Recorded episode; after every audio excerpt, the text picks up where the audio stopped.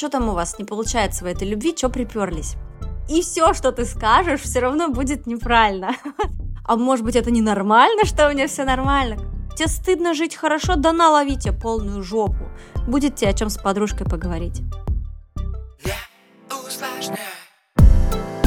Привет, меня зовут Любовь Сурудо, и это подкаст «Не усложняй». Тут мы говорим о том, как жить, опираясь на себя, и забыть про чужое мнение – как построить счастливые отношения в семье и про то, как любить, а не воспитывать детей. Не усложняю и вам не советую. Не усложняй. Всем привет, меня зовут Любовь Сурудо, и это мой подкаст «Не усложняй». Тема этого выпуска э, очень интересная – стратегия страдать и подстраиваться под среду вместо того, чтобы создавать эту среду самим. Расскажу занимательную или не очень занимательную историю. Я пару недель назад была на обучении и за собой отследила такую классную фишку, э, которую хочу с вами поделиться, э, которую хочу обсудить, просто дать вам ее на ту же саморефлексию, погонять мыслишки в голове, э, подумать, используете ли вы такую стратегию иногда, подстраиваете ли себя под среду или нет. В общем, я была на супервизии участником терапевтического круга. Это сейчас, скорее всего, вам ни о чем не говорит. Короче, тема была про любовь. И многие приехали на встречу с крутыми специалистами, чтобы обсудить свои проблемы за помощью, за шансом, что им что-то подсветят, то, что они не видят, а, за шансом понять, что они не понимают. Ну, короче, за помощью. Как, как, как ни назови, по факту многие приехали туда даже за какой-то, ну, за, за терапией. И вот сижу я в этом круге, и первый крутой э, специалист, который ведет наш круг, задает вопрос. Какая у вас цель? Чего вы приехали-то на а, супервизию про любовь? Что там у вас не получается в этой любви? Что приперлись? И вот прям так по очереди начинает всех спрашивать. Сразу скажу, что специалист это провокативный психолог, и если ты пытаешься а, обмануть, если ты что-то там замалчиваешь, то тебя просто одной встречной фразой резко выводят вообще из твоего глюка, опускают с небес на землю в реальность. А, ты вроде там, да, кто-то, да я, да просто. И он такой, ты что обманываешь? Ты сейчас что, гонишь вообще? Ты посмотри, как ты вот себя ведешь, ты посмотри, что ты говоришь, что там нормально, ничего не нормально. Короче, это жестко, очень эффективно. И вот я сижу, э, уже вопрос задан так, типа, что у вас не так вообще с жизнью? Что вы приехали-то на ретрит про любовь? Я уже такая раз, так. И вот э, начинается круг, кто-то уже плачет, кто-то там говорит, что с мужем разводится, кто-то называет какие-то совершенно глубокие фразы, типа «умерла любовь», «умерли чувства», «отношения», у кого-то просто какие-то проблемы с людьми, он не умеет строить качественные коммуникации, его используют. И, короче, вот так всех разбирают по полочкам, там все уже ревут. Что улавливаю я? Я чувствую, как я погружаюсь в среду и начинаю переживать за, за вот эту свою речь.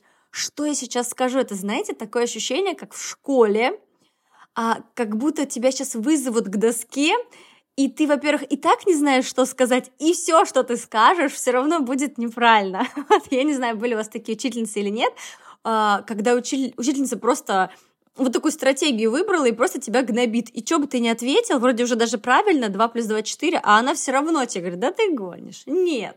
Ну-ка еще раз подумай. И вот я славливаю вот это ощущение, Плюс еще э, какой ни крути такой страх э, публичных выступлений, э, когда ты не то что говоришь, что хочешь, а когда тебя через призму пропускает то ты говоришь или не то. И ты думаешь, сейчас все скажут, фу, какая дура, что она несет, все неправильно отвечает, всех обманывает. Короче, я сижу и думаю, блин, ну я же, если честно-то, правда приехала из любопытства как специалиста, понаблюдать за крутыми специалистами, как ребята работают в группе, как они чувствуют групповую динамику, как они какие-то внештатные ситуации э, разрешают. Ну, короче, как они вот эти э, группы ведут. А вот тут вокруг у людей, думаю, такие проблемы серьезные, кто-то рыдает, у кого-то кто-то болеет. И что? Я сейчас возьму и вот как овца скажу, то я приехала вообще-то из кайфа. Просто классно время провести. Я приехала из любопытства. Так что ли скажу? Проходит час, круг подходит, приближается ко мне.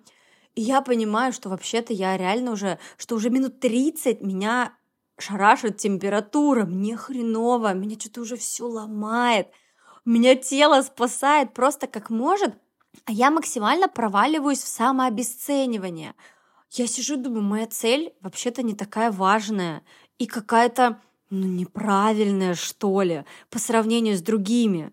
И где-то вот по дороге с этим обесцениванием я впадаю в другую крайнюю точку. Я уже, знаете, уже в таких галлюцинациях я уже думаю, а может быть, я себя обманываю?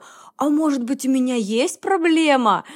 Просто я ее не замечаю, и вот я уже начинаю сочинять проблему.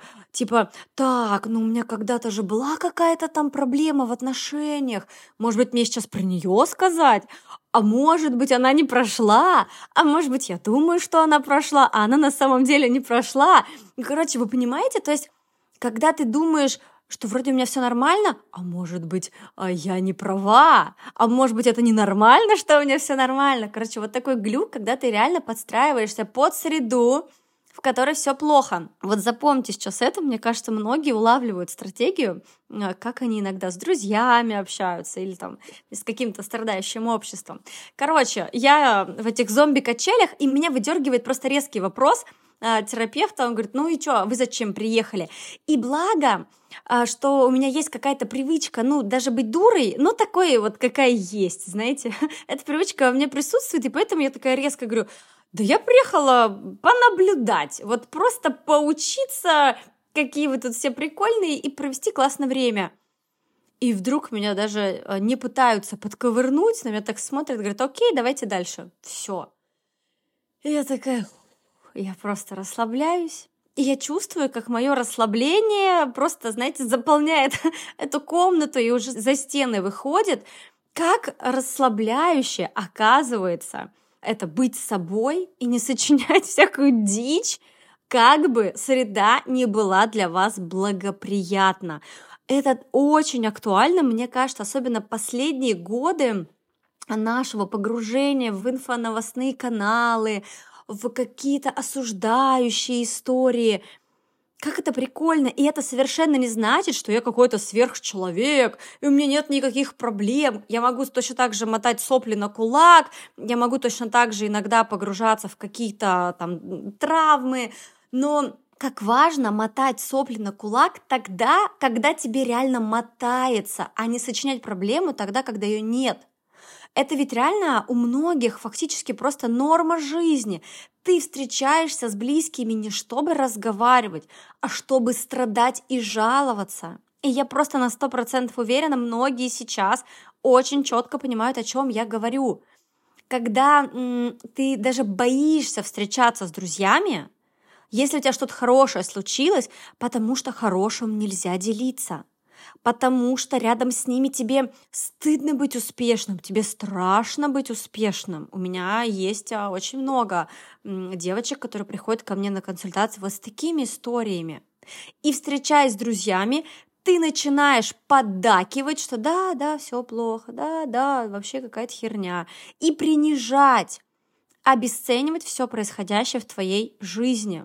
Но в чем главная фишка? Пространство это все очень четко считает.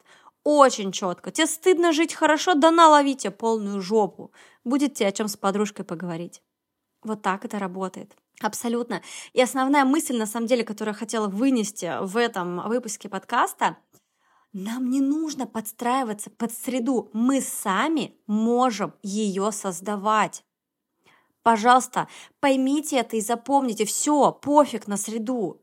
Сами ее создавайте. Как важно себя услышать и понять, где тебе хорошо и что ты хочешь, куда расти, кем быть, чему научиться.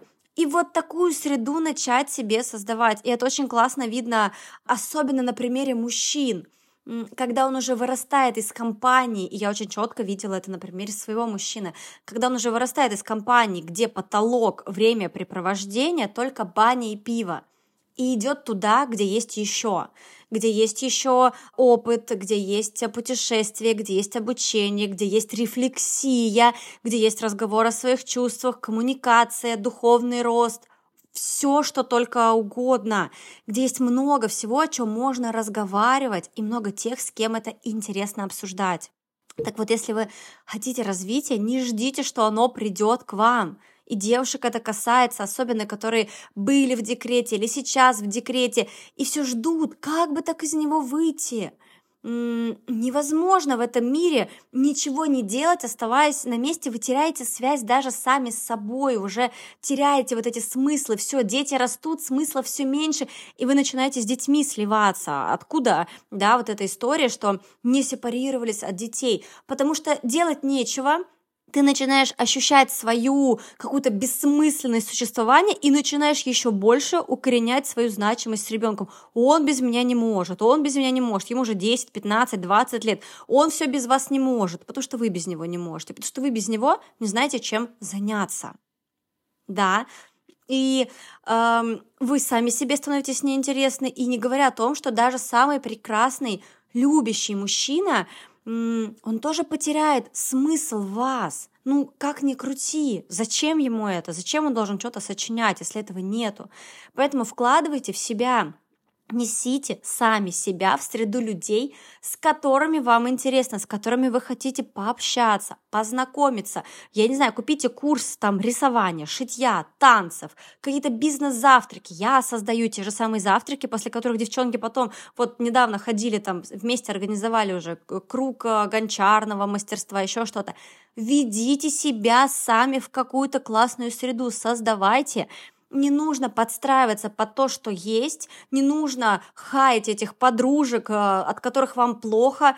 Вы сами это выбираете. Да, это особенно касается вашего ближайшего окружения. Зачем вы тратите время на людей, которые давно разошлись с вами по ценностям? Почему вы сами себе настолько не важны, что готовы каждый день своей жизни отдавать в мусорку, отдавать э, на общение с этими людьми, которые не приносят вам ничего, кроме негатива. Зачем вы продолжаете делать дела, от которых вас уже просто тошнит? И я недавно писала как раз об этом пост. Мы так боимся, что потратим время на вот поиск этой среды, на создание этой среды, на смену деятельности. Мы боимся, что потратим время на отказ от неприятного общения, и пока будем искать новое, это время пройдет.